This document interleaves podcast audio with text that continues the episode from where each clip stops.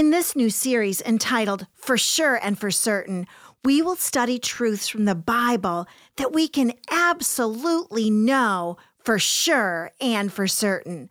We can build our lives upon these truths and have a secure foundation in Jesus Christ.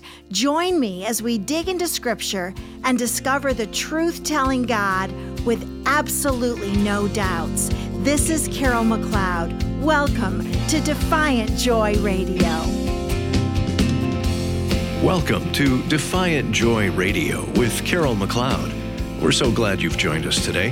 For more information about Carol, Just Joy Ministries, or her other messages, please visit our website at justjoyministries.com. You can also find Carol on Facebook at Carol McLeod Bible Teacher and Author. We're here if you need prayer. Please call us toll free at 1 855 569 5433. That's 1 855 Joy Life. Now, let's join Carol for today's encouraging message. For sure and for certain is there anything today that you can know for sure and for certain?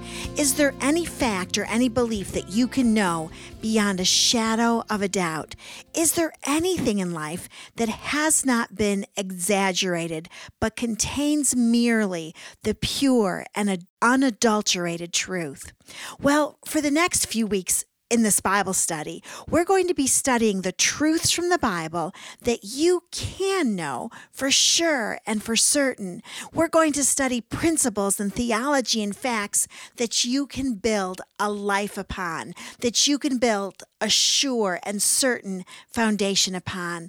I believe that God is working in all of our lives this year and that He is declaring, I am not a God who exaggerates, who pontificates, or who lies. I am a truth telling God whose word can be relied upon with absolutely no doubts. Let me read to you a scripture that's going to challenge you as we begin this study for sure and for certain. Mark chapter 12, verse 30. And you shall love the Lord your God with all your heart and with all your soul and with all your mind and with all your strength. You know, as evangelical, Bible believing, people. We are really, really good at loving God with our souls and with our hearts. We love being with other Christians. We love spending time in prayer. We love listening to Christian music and, and going to conferences. But often we forget a key phrase that I just read to you in Mark 12 30. The Holy Spirit commands that we are to love the Lord with all of our minds. Now, this word for mind in the Greek is the word dianoia, and it means the mind as a faculty of reasoning or understanding. And so Jesus is speaking to you as a modern day disciple today, and he's encouraging you to love him with your entire mind. Love him with your faculty of reasoning and understanding. Well, how do we do this? How do we love God with our minds? Well, I have some suggestions for you today. We can love God with our minds by studying the Word of God, by discovering the truth found only in the Bible. We can read the works of great theologians and those who have gone before us. We can commit ourselves to a weekly Bible study where the Word of God is taught in power and in principle. Isaiah 118 tells us this Come now let us reason together. Isn't that an incredible invitation? Isn't that the very best invitation you've ever received in your entire life? The Holy Spirit is speaking to you today and is saying, Come now, let us reason together.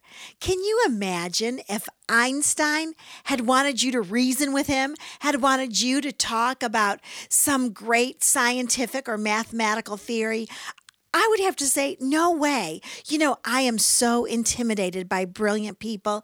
It's not even funny. I'm insecure when they use a vocabulary word I have never heard. I, I'm intimidated when they talk about a book I have never read or a historical person I have never heard of. And yet, the Holy Spirit, the greatest mind of all time, is inviting us today Come, let us reason together.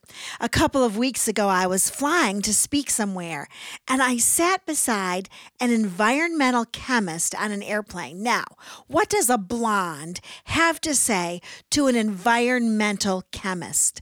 I was tongue tied the entire flight.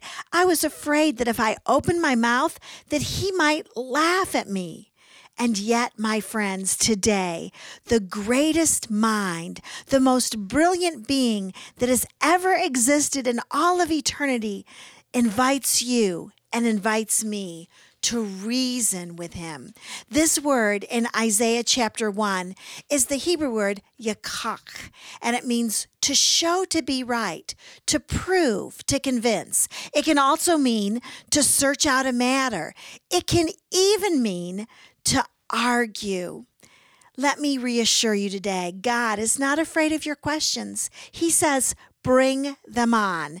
When you love God with your whole heart, you can also love Him with your mind. You can embrace the Christ of Calvary with your mental capabilities. You see, when you come to Christ, you do not leave your IQ at the door.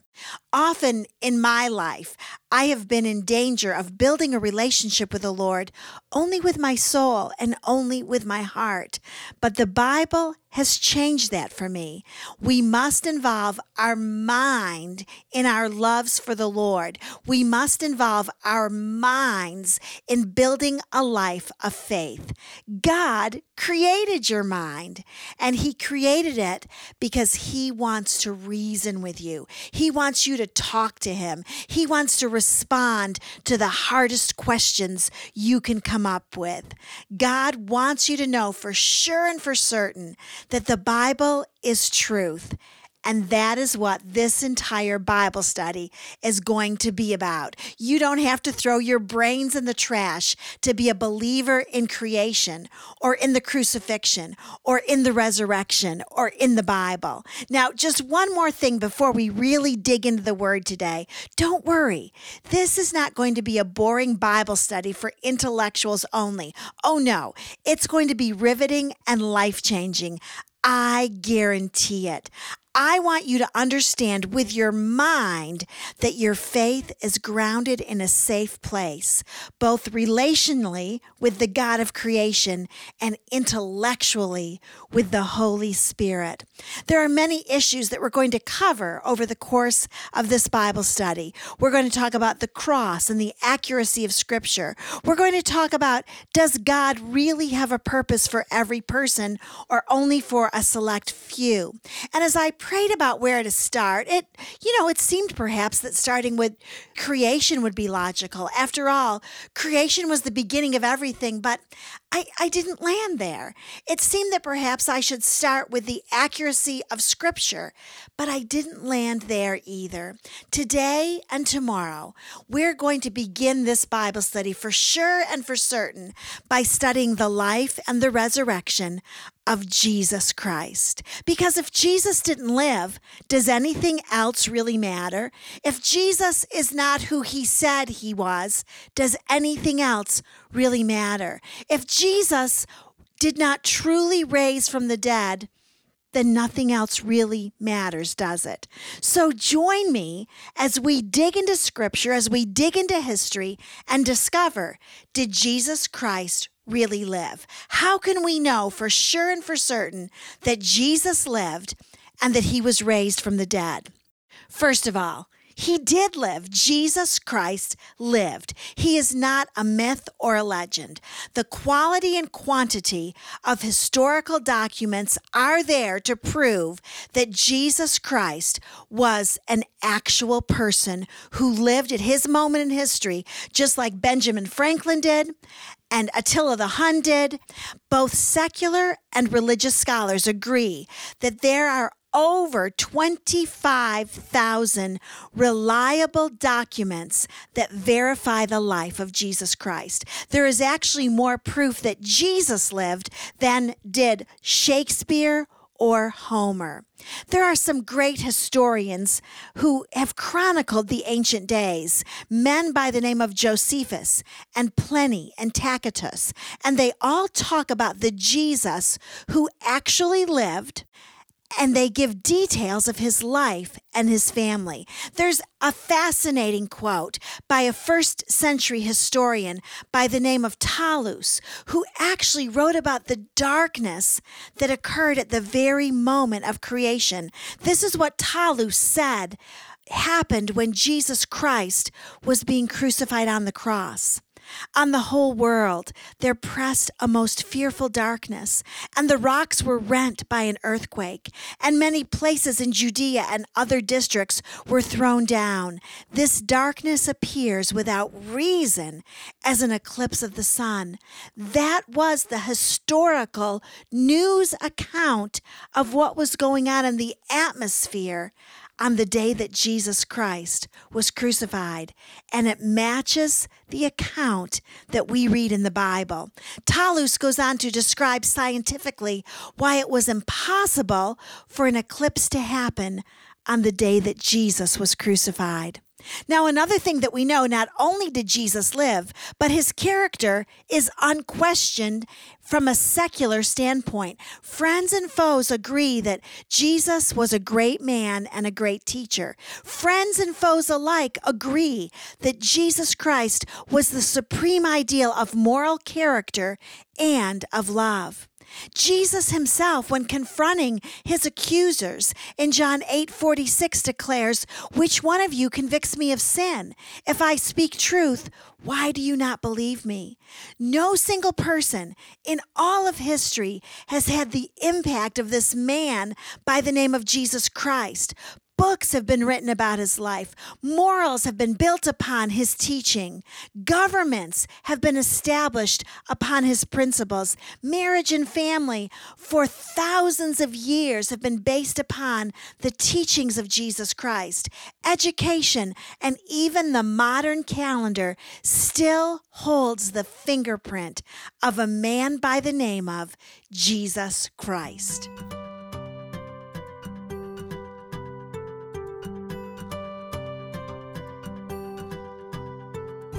We want to thank you for joining us today. We hope you will consider supporting Carol as she continues presenting encouraging messages like this one. Please call us at 1 855 569 5433. That's 1 855 Joy Life. Or simply go online to justjoyministries.com. We certainly appreciate your faithfulness and your generosity. And Carol would love to come speak in your area. Her messages of hope and joy have blessed so many. Contact us today at justjoyministries.com or call toll free 1 855 569 5433 to arrange an appearance at your next women's group or conference. Now, back to Carol for a closing word and prayer. Thank you for following and supporting this ministry. If my messages have impacted you or someone you love, please consider becoming part of our mission and outreach by sending a donation to help me stay on this station. It's a dream come true for me to share God's word with you every day. I hope you will help me continue to make a difference in people's lives. Regardless of what you're facing today, I want to assure you that God's word is the source of your answers. I encourage you to study with me, digging deeper into the word than maybe you ever have. As you develop your faith muscles and begin to lean on what you know for sure and for certain, you will enter God's very best. Now, I'd like to pray for you. Father, I thank you for every listener. Father, I pray that they would come to know you in your fullness and in your truth. In Jesus' name I pray. Amen.